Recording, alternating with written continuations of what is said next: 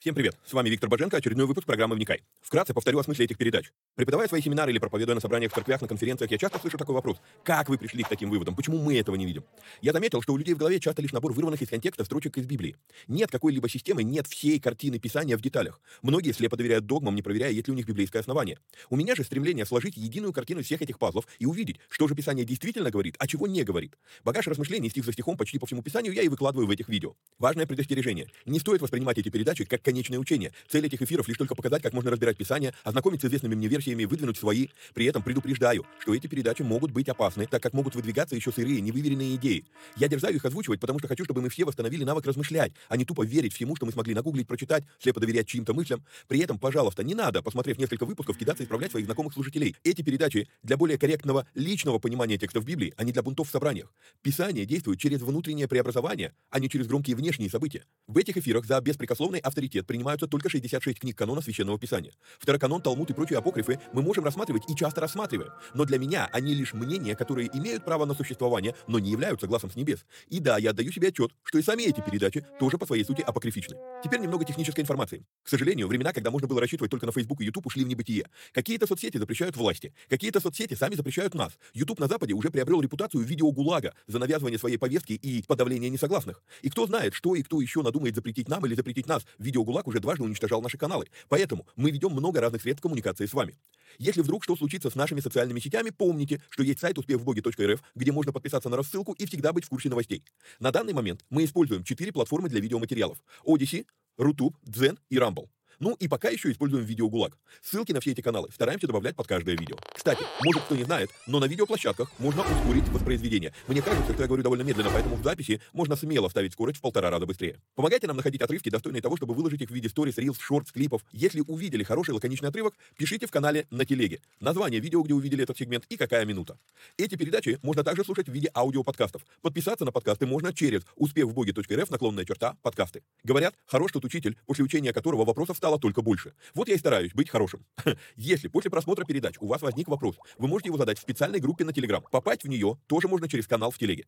Кстати, все новости служения помимо сайта тоже публикуются в этом канале. Есть просьба. Социальные сети считают крутыми и начинают продвигать те ролики, которые досмотрели до конца, которые лайкают, комментят и которыми делятся с друзьями. В какой-то мере можно даже сказать, что когда мы делаем эти простые действия с христианскими видеоматериалами, мы помогаем распространению Слова Божьего. Алгоритмы соцсетей начинают рекламировать эти материалы, если видят, что вокруг них много активности. Поэтому, если у вас не убудет, прямо сейчас ставьте пальцы, подписывайтесь на канал, жмите колокольчик, комментируйте, обязательно делитесь ссылкой с друзьями и все такое.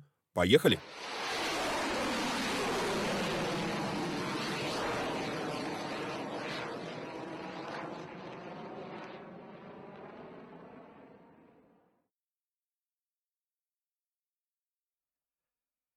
Поехали. То в МИОТ. Наступившим вас Новым годом. А, Привет всем отважным вникателям и вникая зависимым. А, рождественские новогодние каникулы для меня ознаменовались нарушением, разрушением всех моих мечтаний, планов и хотелок, но движемся дальше. Итак, напоминаю, что если вам нравится то, что мы делаем, и у вас есть такая возможность, то нужно поддержать наши эфиры материально. Огромное спасибо тем, кто это уже делает. А все-таки напоминаю, что сделать это можно переводом по номеру плюс 7 999 832 0283. А также напоминаю, что у нас работает платный канал Боженко Премиум, в котором мы возобновили переводы нашего любимого епископа Тиди. А помимо этого у нас есть дополнительное там общение. А, ну, было из-за моей вот этой новогодней чехарды собственно, пол декабря и вот сколько у нас, восьмое число сегодня, а, января, я мало а, появляюсь в телеге вообще, но думаю, что скоро восстановится все это дело. Вот, ну и в этой группе, если задаются вопросы, то я стараюсь а, приоритетно найти время и ответить на вопросы, и ответить более расширенно. Попасть в этот канал можно по адресу успехвбоге.рф, наклонная черта, премиум. Вот. Что еще? Еще я хотел э, напомнить, что если вы смотрите, а так как я сейчас на черном фоне, то э, это особо актуально. Э, если вы смотрите эти эфиры э, на Рутубе, на Rumble или на Одиссее, такая проблема, что на этих трех платформах работа с а, комментариями сделана, ну, мягко говоря, отвратительно. То есть вы можете что-то написать, я могу даже не знать о том, что вы это написали.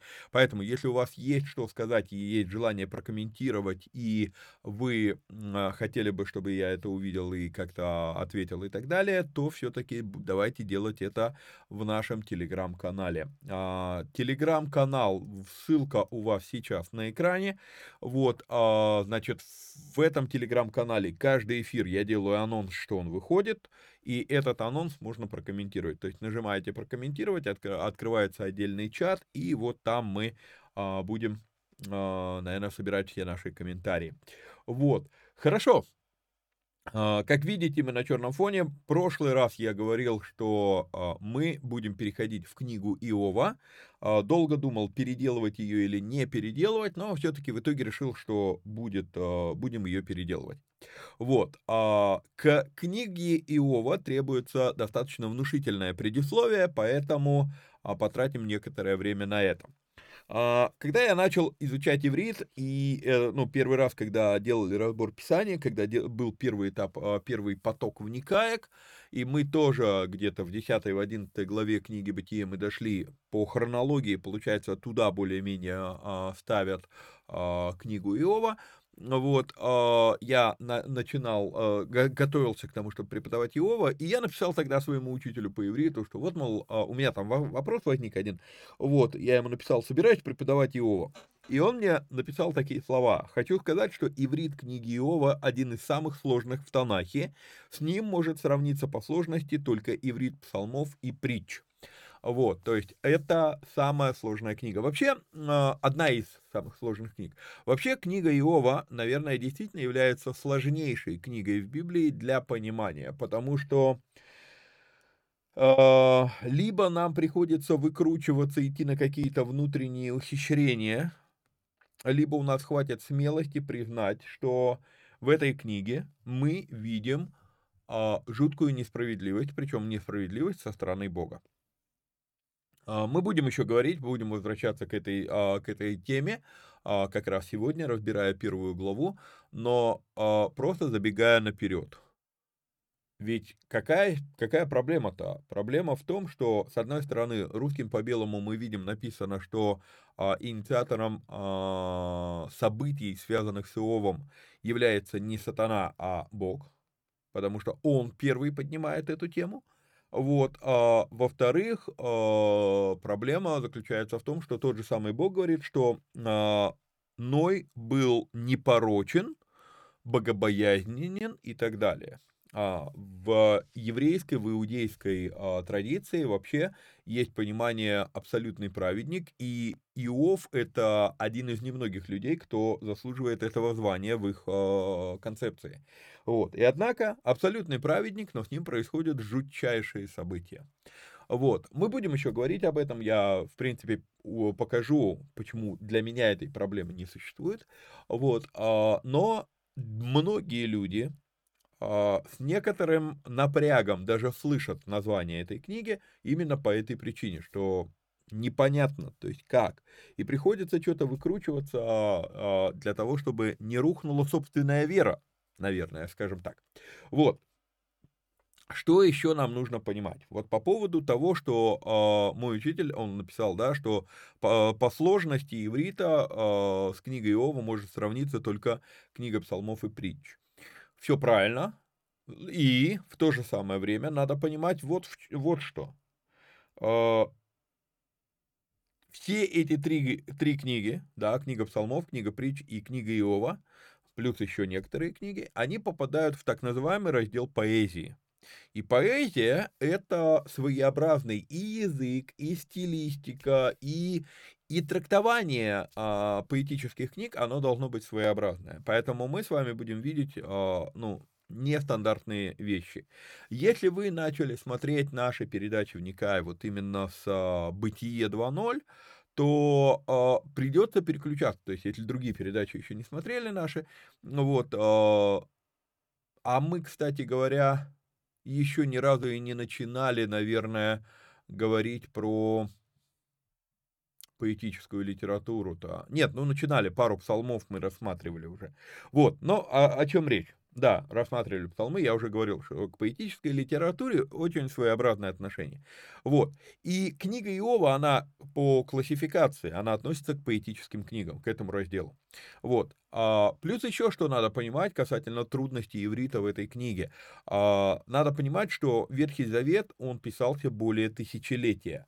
И а, любой язык за такие большие периоды времени преобраз... А, претерпевает огромные изменения. Возьмите просто там русский язык там тысячу лет назад, а, да по сути русского языка тогда не было, наверное, был, был, наверное, славянский. Я не знаю, как он был, был русский или славянский язык в то время. Вот, но тысячу лет назад, если мы возьмем сейчас материалы, то, ну, реально трудно понять вообще, о чем речь. Сказание временных лет, повесть, э, повесть временных лет взять. Ну, там без перевода на современный русский непонятно, что написано. Вот, и так далее, и так далее. Вот, то есть а, то же самое с ивритом.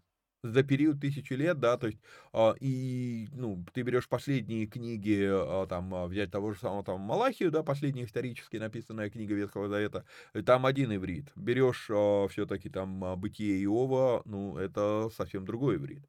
Вот, а, потому что за тысячу лет, там больше, чем тысячу лет, а, ну, радикально изменилась история. А, язык в смысле. Вот. А, ну и как мы говорили, да, что это поэтическая литература. В поэтической литературе, как я уже многократно подчеркивал на разных семинарах, поэтической литературе, ну никому в голову не приходит искать, како, а, какого сорта растет тот дуб и какой породы тот кот, который ходит по золотой цепи и рассказывает, там, поет песни, там, налево сказку говорит, да.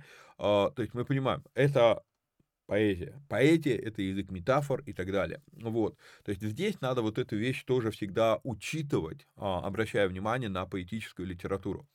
Вот. А, есть еще одна проблема, связанная с книгой Иова, а, которую мы с вами, читая на русском языке, мы не увидим. Однако, когда читаешь на оригинале, видно, есть стилистическая разница, есть прям сильно отличающийся текст между первые две главы, последние две главы и то, что между ними. Вот первые две главы и а, последние две главы книги Иова, они написаны в одном стиле. Но то, что посередине между ними, 30, сколько, 38 глав, нет, 30, да, 38 глав а, оставшихся, а, они написаны как будто бы другим человеком. То есть они написаны в другом стиле. А, есть э, в богословии, есть такое направление а, текстологи, то есть это те люди, которые исследуют все заковыки, подковыки а, именно в тексте, в оригинале. Вот. А, и есть подразделения текстологов, да, которые занимаются критическим анализом текста.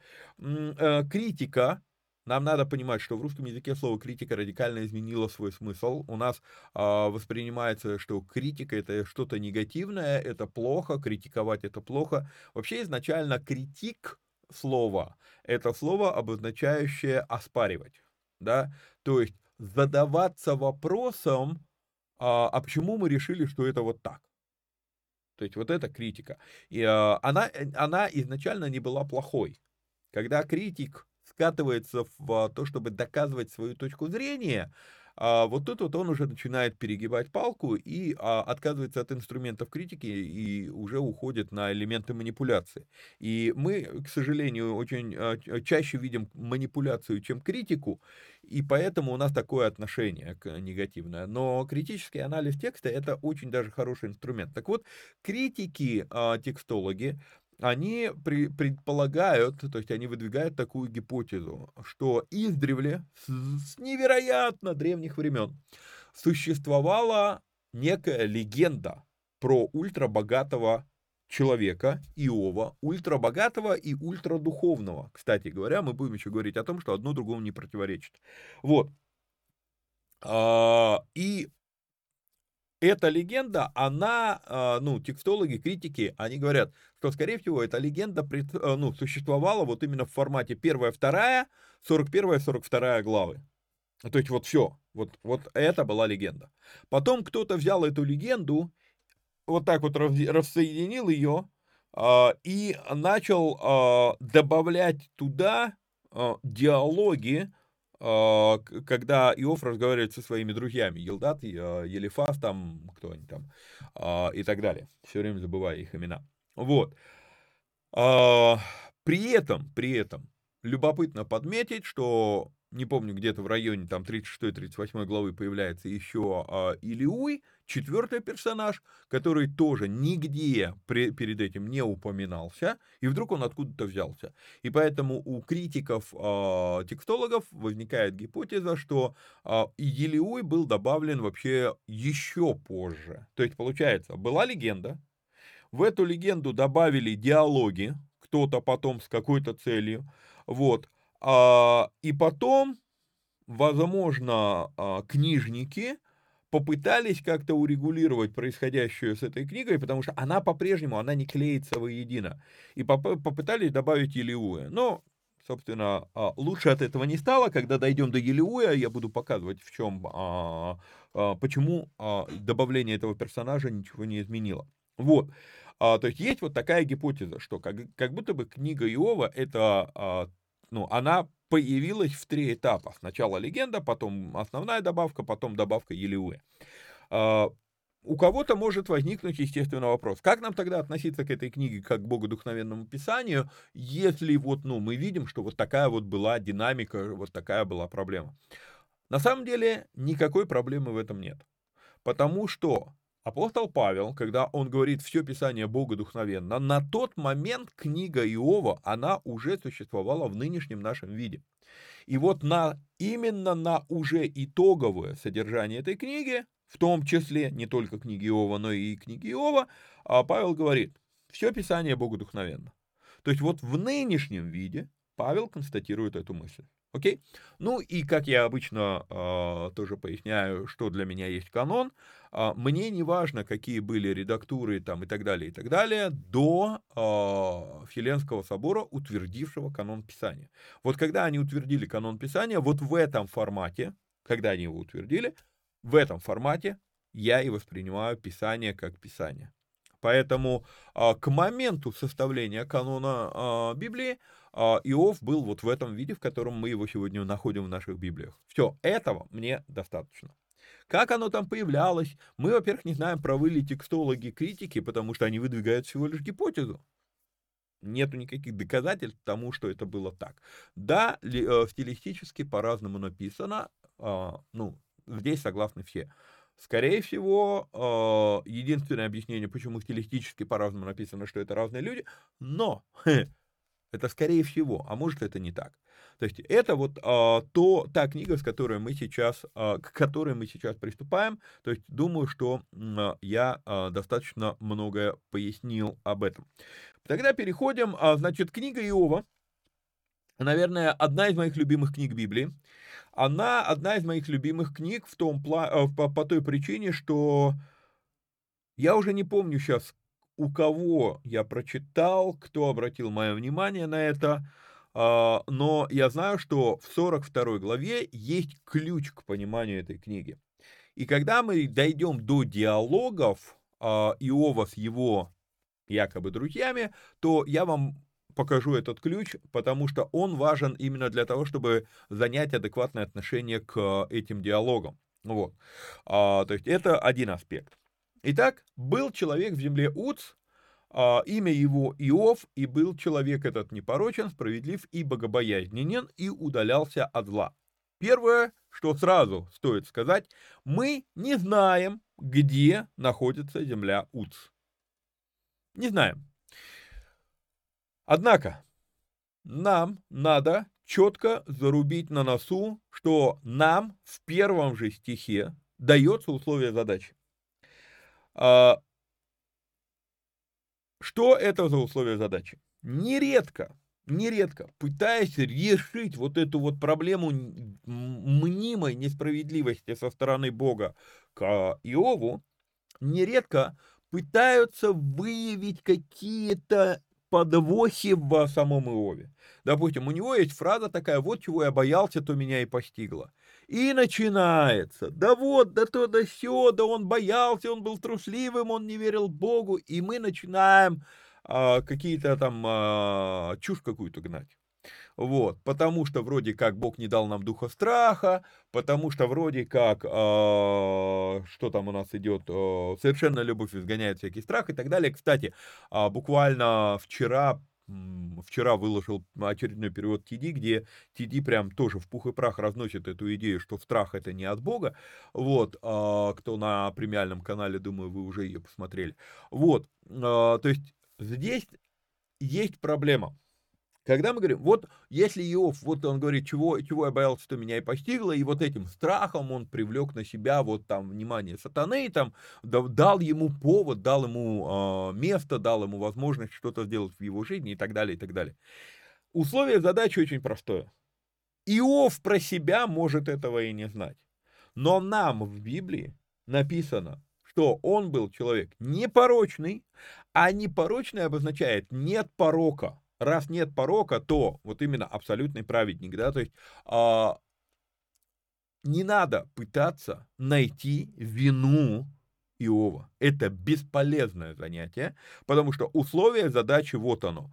Иов был человек непорочен, справедлив, богобоязненен и удалялся от зла. Все.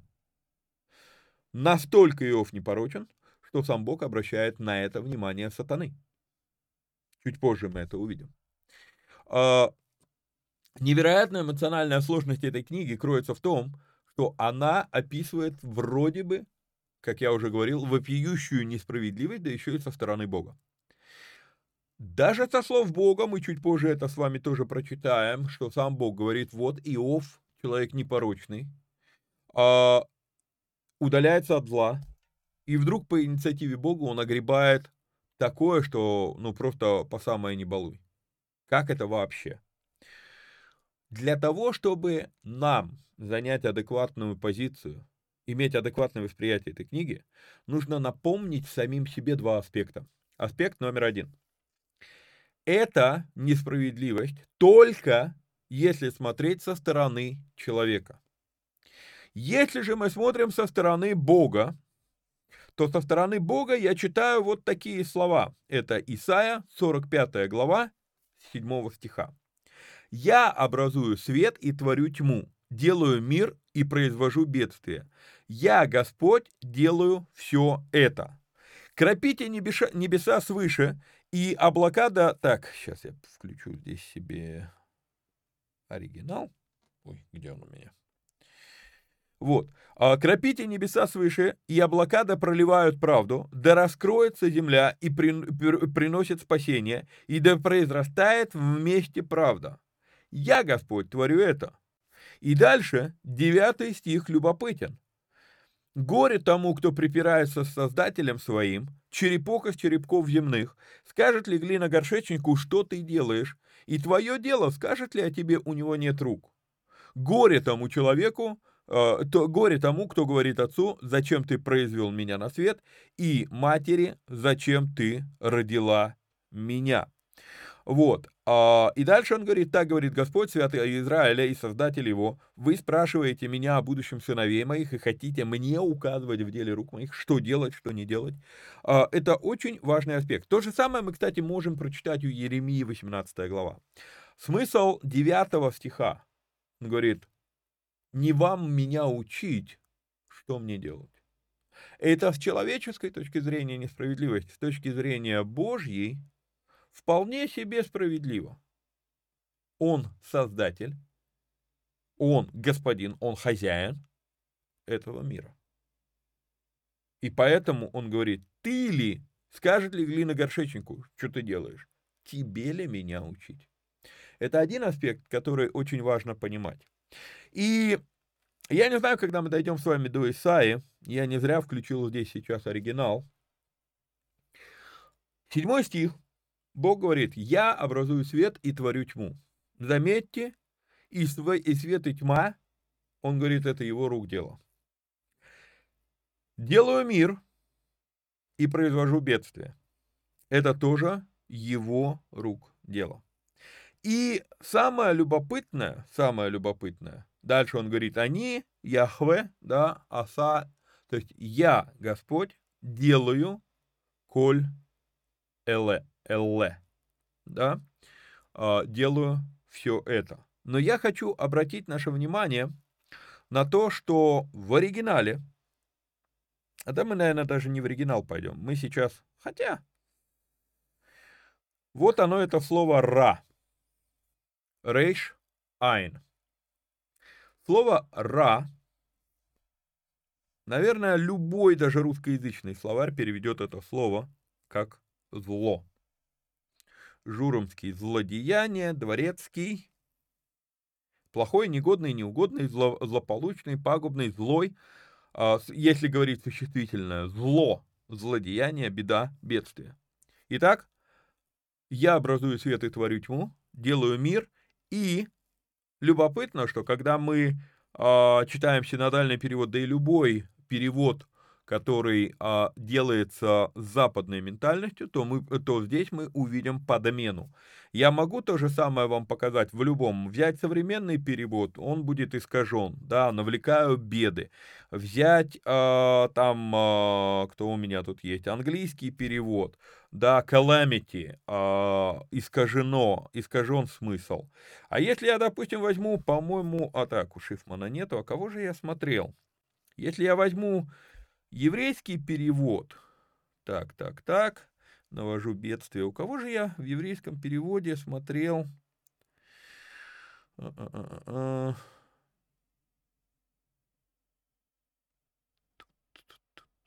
Так, Мандельштама этого нету. А, или я у Кассиана это смотрел. Да, перевод Кассиана. Я образую свет и творю тьму, делаю мир и творю зло. И у кого-то сейчас ломается все богословие. А, позвольте мне доказать вам, что речь именно о том зле, про которое мы думаем, что вот, мол, а откуда оно взялось. Еще раз нажимаю слово «бедствие». Включаю именно словарь да, и мы с вами видим, что, обратите внимание, H, это иврит, хибрю, 7451, ра-а, на иврите это слово. Закрываю словарь,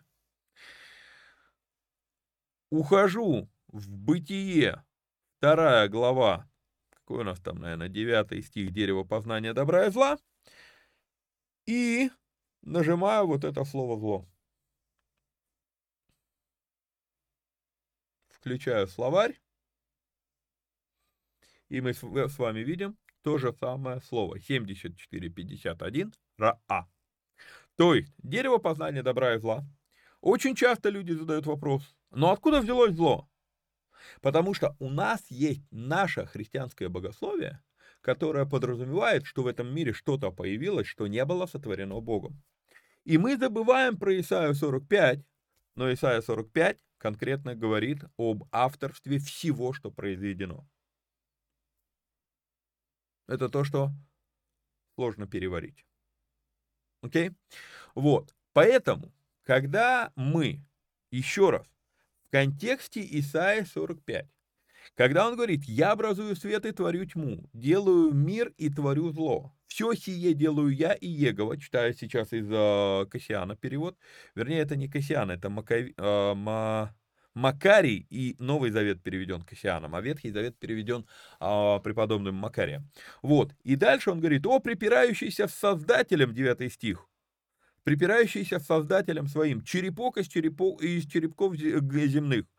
Говорит ли глина горшечнику своему, что ты делаешь? И сработанное тобою, говорит ли о тебе у него рук? Нет. Итак, с точки зрения человека, то, что происходит с Иовом, да, это несправедливо. С точки зрения Бога, он говорит, ты будешь мне говорить, что мне делать, что мне не делать? Ты будешь пытаться накладывать твои понимания справедливости на меня? Это первое. А второе, это поэтическая литература. Мы не знаем, действительно ли существовал Иов, и, кстати говоря, а, достаточно обширное количество богословов а, придерживается мнения, что Иов это гипотетический персонаж. Что такое гипотетический персонаж? Я вообще а, рекомендую на периоды Ветхого Завета посматривать через призму «даже если». Что я имею в виду? Что такое «даже если»? А, Сад Эдемский. Ведь по большому счету важность истории не в том, был ли действительно Адам или нет действительно ли змей мог говорить или нет, и так далее, и так далее. Мы при разборе мы обращаем на это внимание, но на самом деле смысл этой истории, ведь помните, я вам, когда мы а, говорили про потоп Ноя, а, я задавал вопрос, какой смысл был записывать все то, что было до Ноя, если по большому счету, точно так же, как мы говорим, что мы все произошли от Адама, Абсолютно точно так же мы можем сказать, мы все произошли от Ноя.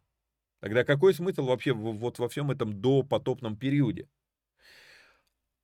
Возможно, возможно, это для того, чтобы показать нам несколько даже если. Во-первых, даже если любого из нас поместить в ситуацию абсолютной безгрешности, каким был Адам изначально сотворен, в ситуацию абсолютного, идеального, как мы говорим, райского обеспечения, идеальные условия жизни, мы все равно найдем себе способ познать зло. А вдруг эта история записана только ради этого, чтобы показать нам, чтобы мы сегодня не говорили, вот если бы я оказался там на месте а, Адама, то я бы. Да? Окей. Вот если бы я не был грешен, я бы не грешил. Вот если бы в этот мир был добрее, я бы там... И, вот если бы до кобы во рту росли грибы, как говорится, да? И поэтому, возможно, история про Адама, она нам показывает, да даже если вот вы сотворены без, безгрешными, я сотворил Адама безгрешным. Я поместил его в идеальный дружеский мир, где нет никакой вражды, ничего, все равно умудрился найти зло. Может быть так. Каин и Авель там несколько таких историй вот в допотопном мире, которые даже если, да, то есть про Адама история, даже если на, нас, любого из нас поместить в ситуацию абсолютной безгрешности и идеальных условий жизни, мы все равно найдем себе способ познать зло. Каин и Авель, даже если вас будет совсем мало, и, казалось бы, не с кем будет ссориться, вы все равно совершите убийство. Предпотопная часть допотопного периода, вот который уже прям когда Ной появился, да, даже если не давать вам никаких ограничений, никаких рамок, вы все равно опуститесь на уровень ниже плинтуса и придется после вас мыть полы. Да, закон Моисея. Даже если сам Бог даст вам правила поведения, вы все равно не захотите их исполнять. Даже если сам Бог поставит вам царя, да, царь Саул, он все равно извратит свои полномочия. Что если вот ветхозаветные истории, ветхозаветные периоды, они записаны в Библии для того, чтобы мы нашли себе ответ на вопросы «да если» и избавились бы от отмазок. Вот если бы я оказался вот в таких вот условиях, если бы мои условия были лучше, чем нынешние, то тогда я бы, конечно же... И потом ты читаешь на Ветхий Завет, вернее, оглядываешься на Ветхий Завет, читаешь и видишь. Сам Бог дал царя, царь оказался пибиб да, а сам Бог сотворил человека безгрешным, человек умудрился вляпаться. Э, ну, полностью было, обеспе... было обеспечение, ему все равно показалось мало. И так далее, и так далее. Вдруг вот, вот это вот, даже если, поэтому рекомендую, рекомендую смотреть на периоды, на вообще на истории Ветхого Завета через, через призму вопроса, даже если. Какое даже если я вот в этой истории могу взять?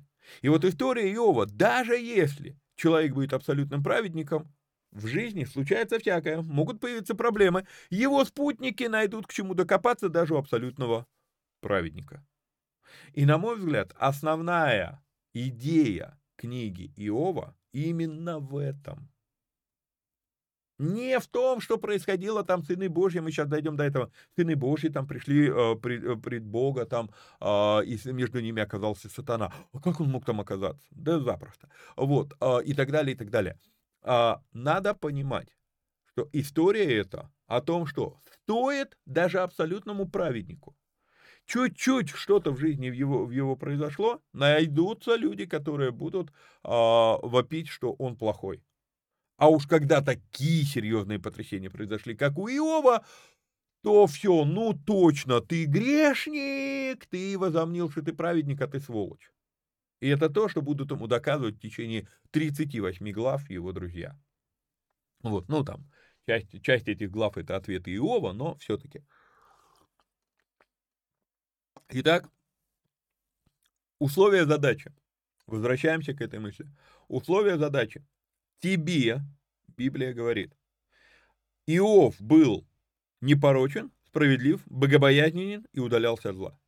И поэтому не надо, пытаясь отмазать Бога, почему Бог так поступил с праведником, искать, как я могу подкопаться к Иову, чтобы доказать, что он порочен, что он несправедлив, что он не богобоязненен и что он искал зла, не удалялся от него. Есть условия задачи. Это первый стих. Потом это условие задачи повторится чуть позже, когда Бог будет говорить, кстати, с сатаном. И родились у него семь дочерей, и, э, семь, о, что сам, что у меня, и родились с ним у него семь сыновей и три дочери.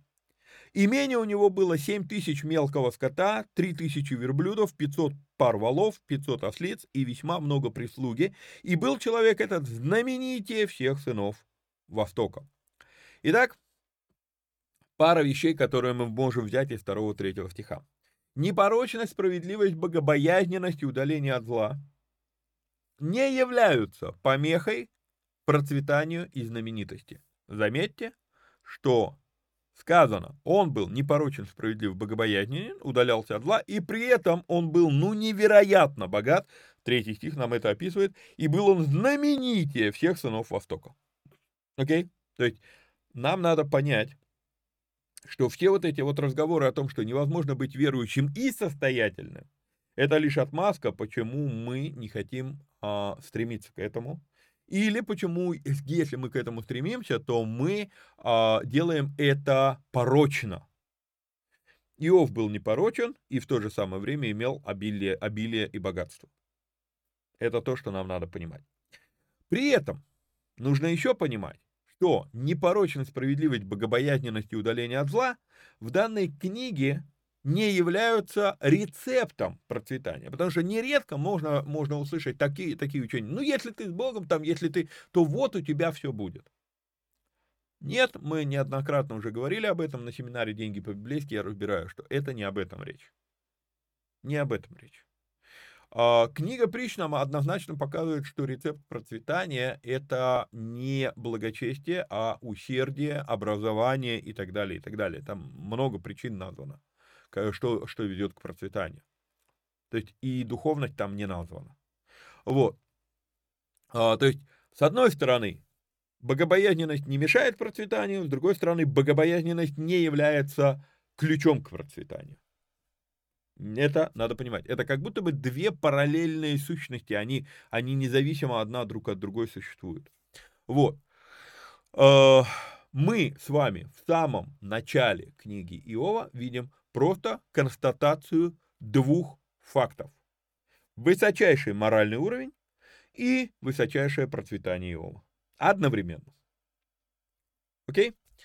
То есть, получается, судя по описанию, мы читаем с вами историю олигарха того времени. А какого времени? А мы не знаем, какого времени. Однако, есть некоторый намек в третьем стихе. А, имение у него было, и мы видим, что про описание имения Иова, оно идет в виде скота.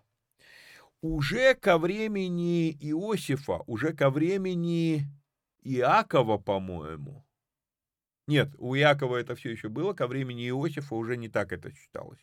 А, перестали считать богатство а, через скот. Про Авраама, когда говорится богатство Авраама, описывается тоже через скот. Про Иакова говорится о, о скоте, как о богатстве.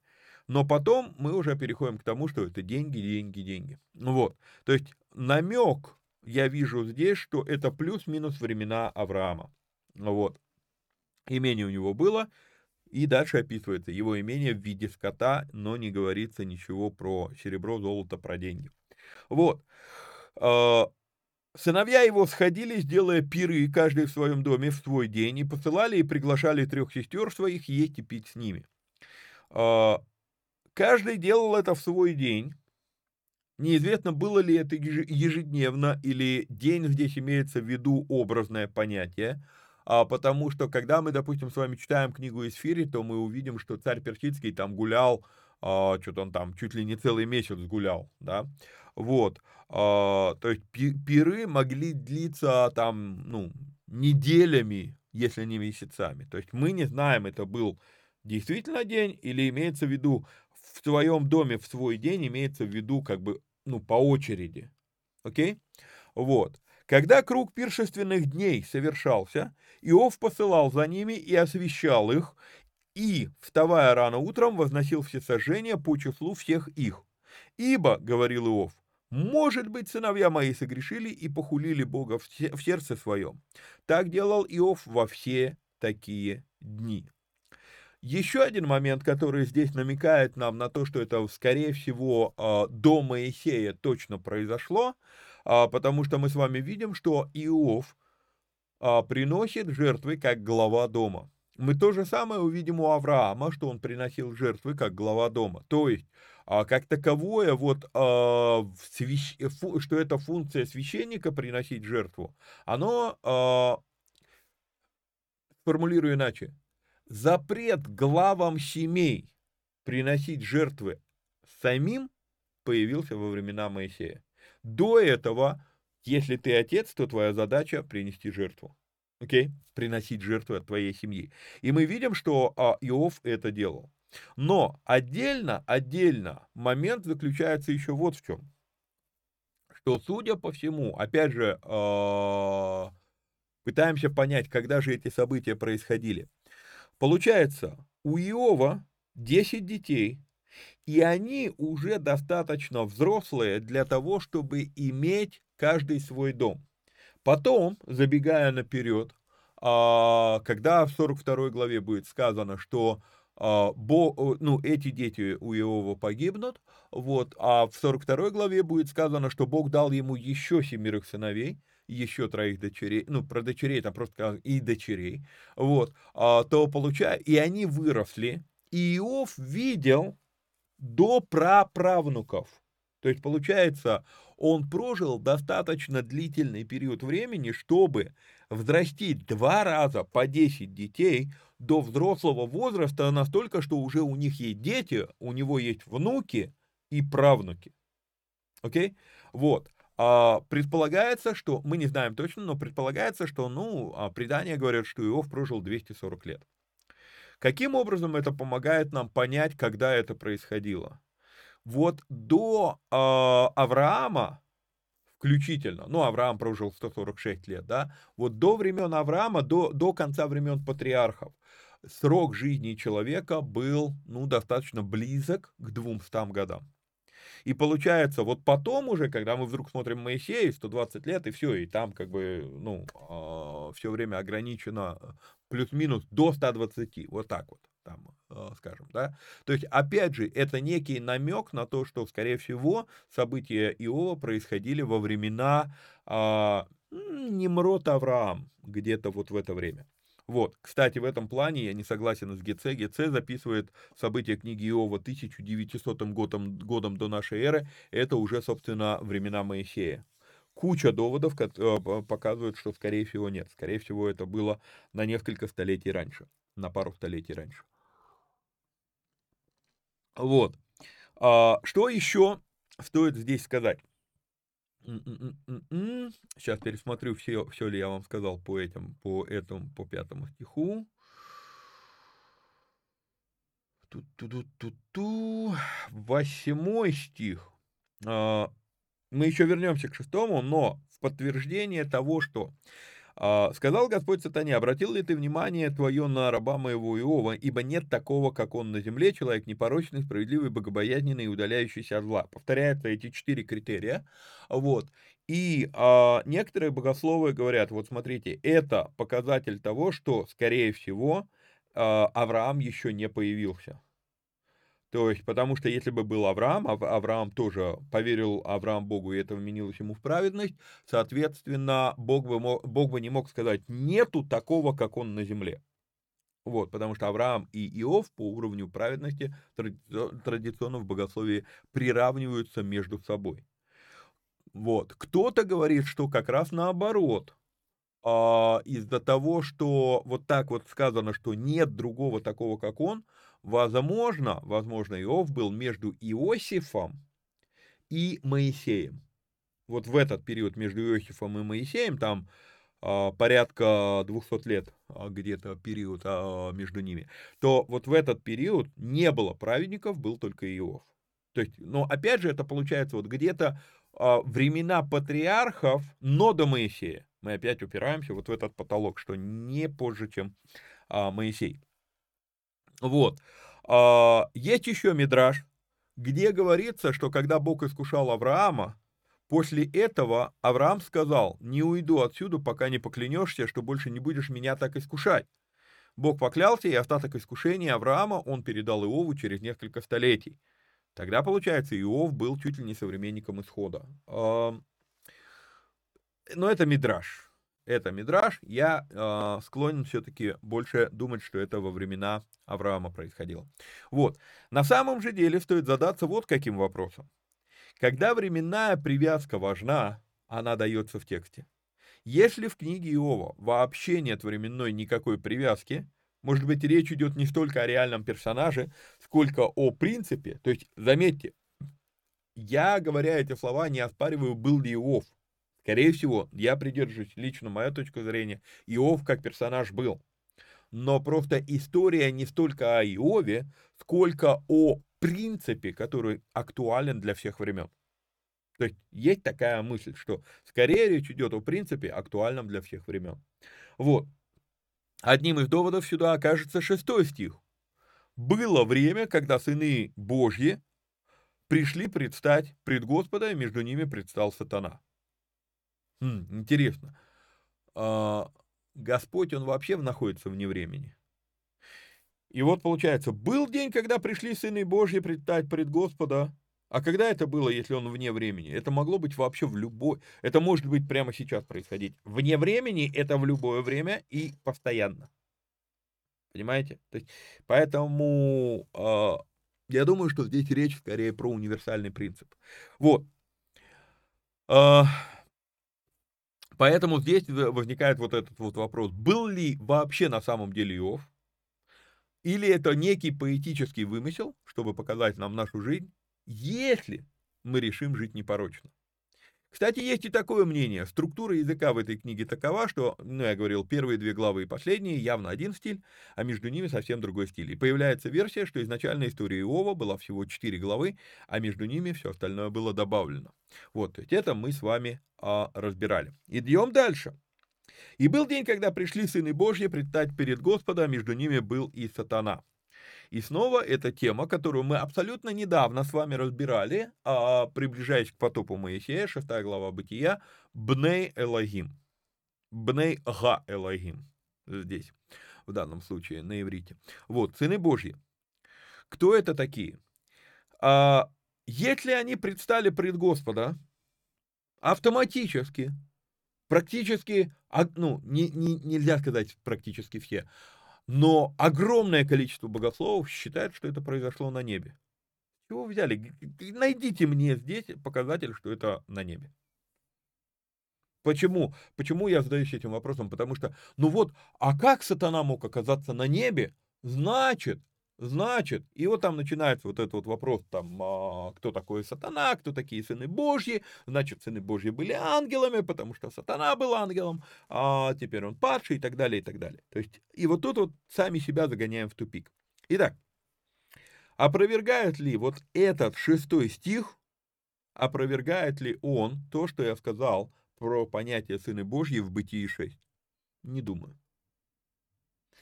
Итак, очень часто качестве, просто зачитаю свой комментарий, очень часто в качестве возражения мысли, что сыны Божьи – это типичный титул тех времен для власть имущих, говорят, как они могли прийти на небо, если это, если это люди, а не ангелы? Вопрос весомый, и отвечать на него нужно вопросом. Где вообще вы увидели в первой или во второй главе Иова, что Бней Гайлагим пришли пред Бога на небе? Нету такого. Он вездесущий. Или он только на небе? Давайте определимся уже, ну, просто сами для себя, он вездесущий или нет. Если он вездесущий, то пришли пред Бога, предстать пред Господа, может быть где угодно.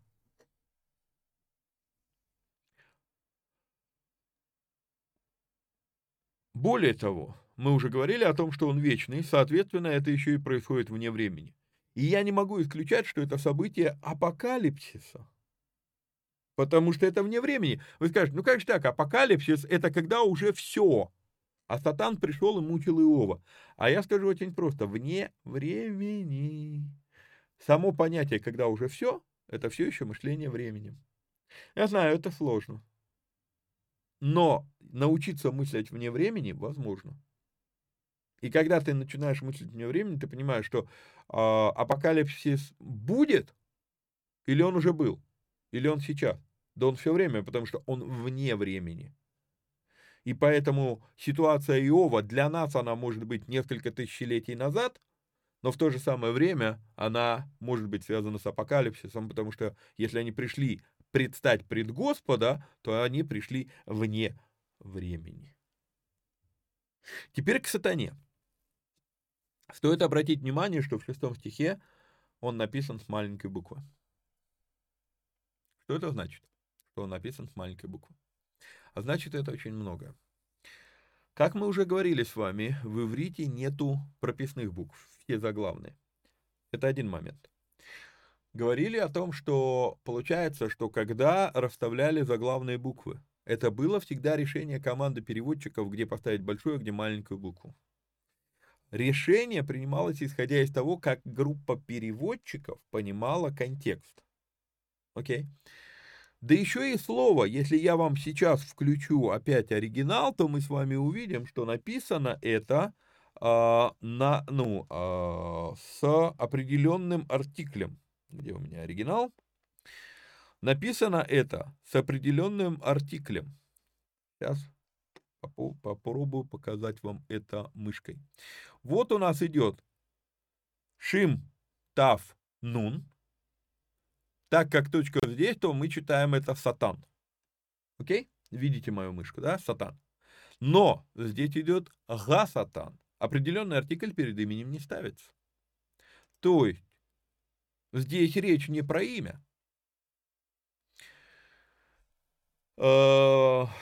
Вообще любопытно. То есть получается, самим тем фактом, что сатана написан с маленькой буквы, православные переводчики хотели нам что-то показать, и это что-то, оно очень важно.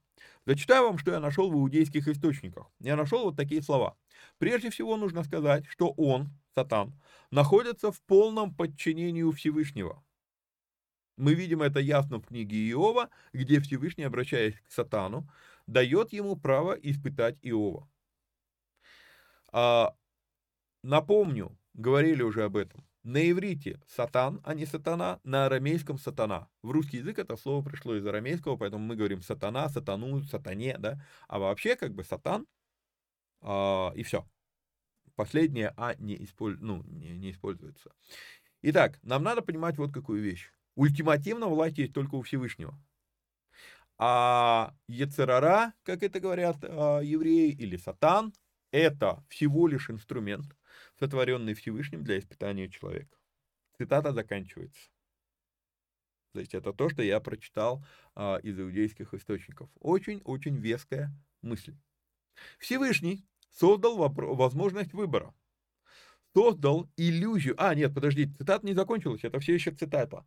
Всевышний создал возможность выбора, создал иллюзию существования зла, возможность его выбрать, возможность признать власть зла. Рамхаль, это богослов иудаизма 18 века, Рамхаль говорит, что зло именно для этого и было сотворено, чтобы мы приняли власть добра в конце времен. То есть Ецарара или Сатан а, – это инструмент испытания, исправления, полицейская и карательная система и иллюзия, говорит Рамхаль. И на этом, наконец-то, цитата заканчивается. Мой учитель иврита, когда я ему задал вопрос по поводу этого имени, он сказал такие слова. Он говорит, корень сатан, то есть это слово, не имя, слово, имеет также смысл ненавистник, обвинитель, враг, противник. А вот теперь вернемся к тому, что же значит тот факт, что даже православные написали это слово с маленькой буквы. Они пытаются показать, что это не имя личности, Это позиция. Ненавистник, обвинитель, враг, противник. Чтобы было понятно, в качестве примера, современный пример, мы говорим, мне нужен Xerox. Окей, тебе нужен именно аппарат фирмы Xerox, или тебе нужна копировальная машина, и тебе не важно, какой фирмы эта машина. Вот если мы это говорим словами, этого вообще не поймешь. Да? Вот. А если это будет написано, то когда я это пишу, если я пишу с маленькой буквы Xerox, то я имею в виду любой копировальный автомат, а, аппарат. А если я написал с большой буквы, то это обозначает, что мне нужна именно фирма Xerox. Понимаете? Вот здесь то же самое. То есть любой обвинитель, любой противник на иврите будет называться сатан. То есть, как нам понять, про кого речь? Из контекста вообще непонятно. А, нам придется уйти в использование этого слова в Библии. И вот когда мы уйдем в использование этого слова в Библии, то будет что-то странное. Итак, вот оно, это слово «сатан». Вот оно отдельно. Шинтафнун. А, по-моему, таф эта буква произносится. Вот. А теперь что мы с вами делаем? А теперь мы с вами делаем использование номера Стронга. Смотрим. Это слово, сатан, не имя, слово как таковое, а, оно использовано в Ветхом Завете 23 раза. Но где оно использовано и в каких контекстах, это просто что-то с чем-то. С вашего позволения, я сейчас выключу себя. Так, подождите, где? Э, вот так вот сделаю, чтобы вы могли видеть текст. И мы сейчас будем читать текст. Мышку видите, да? Окей. И воспылал гнев Божий за то, что он пошел, речь идет про Валаама, который пошел проклинать Израиля, и воспылал гнев Божий за то, что он пошел, и стал ангел Господень на дороге, чтобы сатан ему. Вот оно, это слово, сатан. Аж 78.54. Вот оно помечено, аж 78.54. То есть получается, и воспылал гнев Божий на, на то, за то, что он пошел, и стал ангел Господень на дороге, чтобы сатан ему. Он ехал на ослице своей, и с ним двое слуг его. Следующий случай. Та же самая история про Валама. А, и сказал ему ангел Господень, за, то, за что ты бил ослицу твою вот уже три раза? Я вышел, чтобы сатан тебе. Вау. То есть это, это не просто слово, оно не существительное, это глагол. Я вышел, чтобы воспрепятствовать тебе. Первая книга Царств, 29 глава, 4 стих. «И вознегодовали на него князья филистимские, и сказали ему, князья филистимские, отпусти ты этого человека, пусть он сидит на, на своем месте, которое ты ему назначил, чтобы он не шел на войну с нами, на, э, и не сделался сатан нашим на войне». Речь про Давида, когда Давид был у филистимлян, сбежал от Саула. Вторая книга Царств, 19 глава, 22 стих. «И сказал Давид, что, что мне и вам, сыны Саруины, что вы делаетесь ныне мне сатан?» И переведено это как наветниками. «Ныне ли умерщвлять кого-либо в Израиле?» Третья книга Царств, 5 глава, 4 стих. «Ныне же Господь даровал, э, Господь Бог мой даровал мне покой отовсюду. Нет сатан и нет более препон».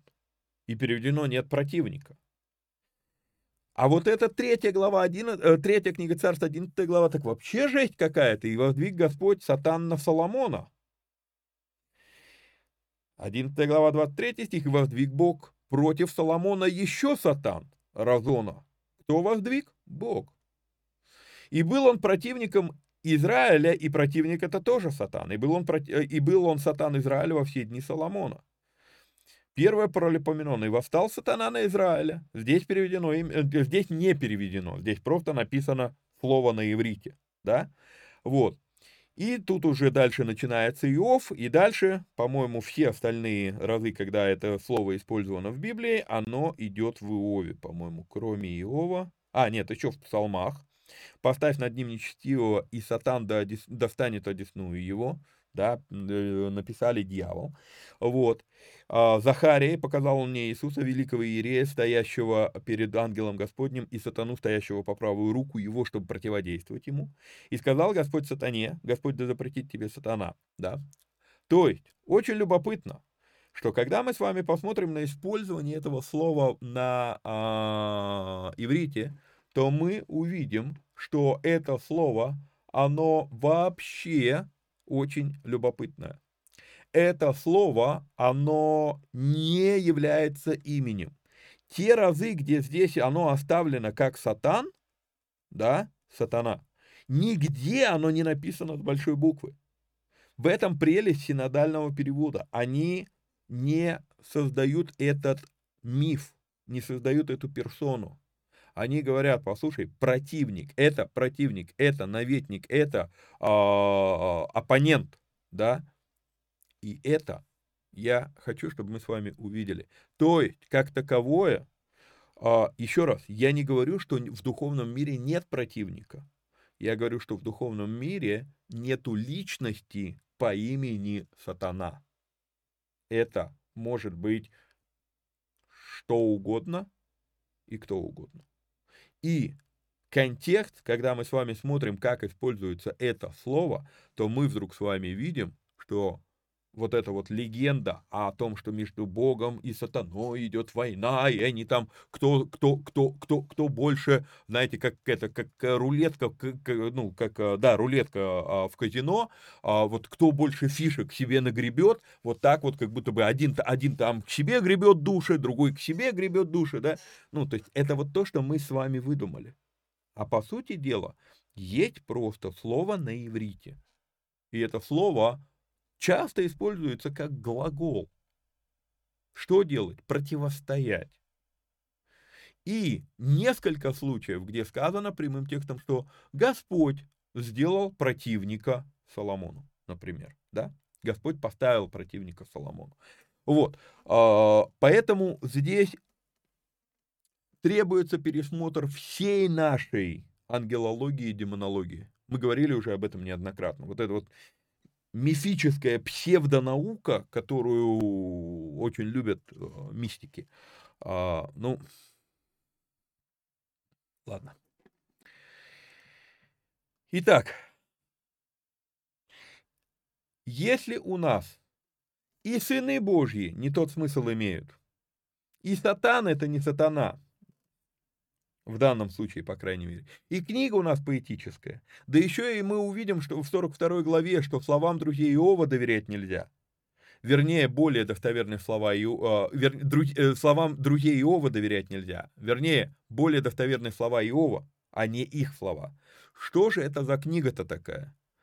Еще раз задаюсь вопросом, не является ли эта книга просто метафорическим описанием противостояния концепций иудаизм преподает две концепции. А, существует Ецератов и существует Ецерара.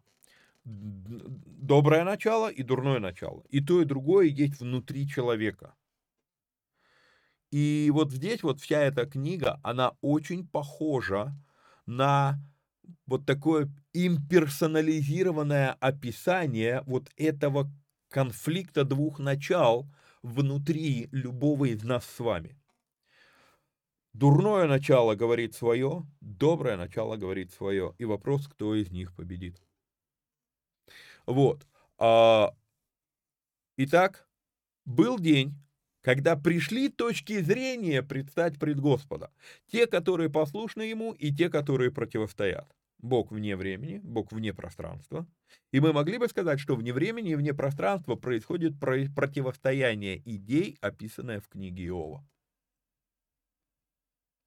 Задумайтесь над этим. А, Прежде чем начинать разбирать диалог, я вижу, что он просто на вступление к этой книге я потратил час. Ну, мы 6 глав уже, э, это 6 стихов уже разобрали. А, наверное, тогда на сегодня будем заканчивать. Не буду, не буду начинать э, диалог, потому что здесь тоже у меня комментариев просто немеренное количество. Вот, а, поэтому на сегодня закончим на этом. Вот. А, знаю, что это, ну, то, что я сегодня наговорил, это сложно вместить. А, сразу вам скажу, к тому, чтобы спокойно это понимать, а тем более иметь смелость озвучивать эти вещи, я шел много-много лет. Поэтому не удивляйтесь, если вы услышали это впервые, и вам кажется вообще дикостью и чушью все то, что я наговорил. Данная видеопередача для кого-то из вас сыграет очень жестокую роль в жизни. В том плане, что вот пока вы всего этого не видели, вы верили в то, что есть личность сатаны, там вы кого-то там что-то там привязываете, связываете, завязываете, бинтуете, перевязываете, да, там повелеваете, там и так далее, и так далее. Вот. А, и вы жили в классическом христианском учении о демонах, ну, демонология, да, и так далее, и вам было спокойно и хорошо. И даже если вы эту передачу, вот то, что я сегодня говорил, если вы даже сейчас это и не приняли, такие, да ну, чушь какая-то. Но вот в чем проблема, вы теперь уже услышали это. И попробуйте теперь забыть. Не получится. А в какой-то момент, я думаю, что оно провалится. И вы увидите, как намного проще становится понимать Писание именно вот с тем мировоззрением, которое я вам сегодня показал. Наверное, есть смысл попросить прощения за то, что этот эфир есть. Кому-то было бы проще жить без него. Но, увы, вы уже этот эфир посмотрели. Ладно, напоминаю, что надо подписаться, лайкнуть, прокомментировать, поделиться ссылкой. И если есть такая возможность, то поддержать этот эфир материально. Вот, ну а так, до следующей встречи. Всех вам благ и благословений. Пока-пока.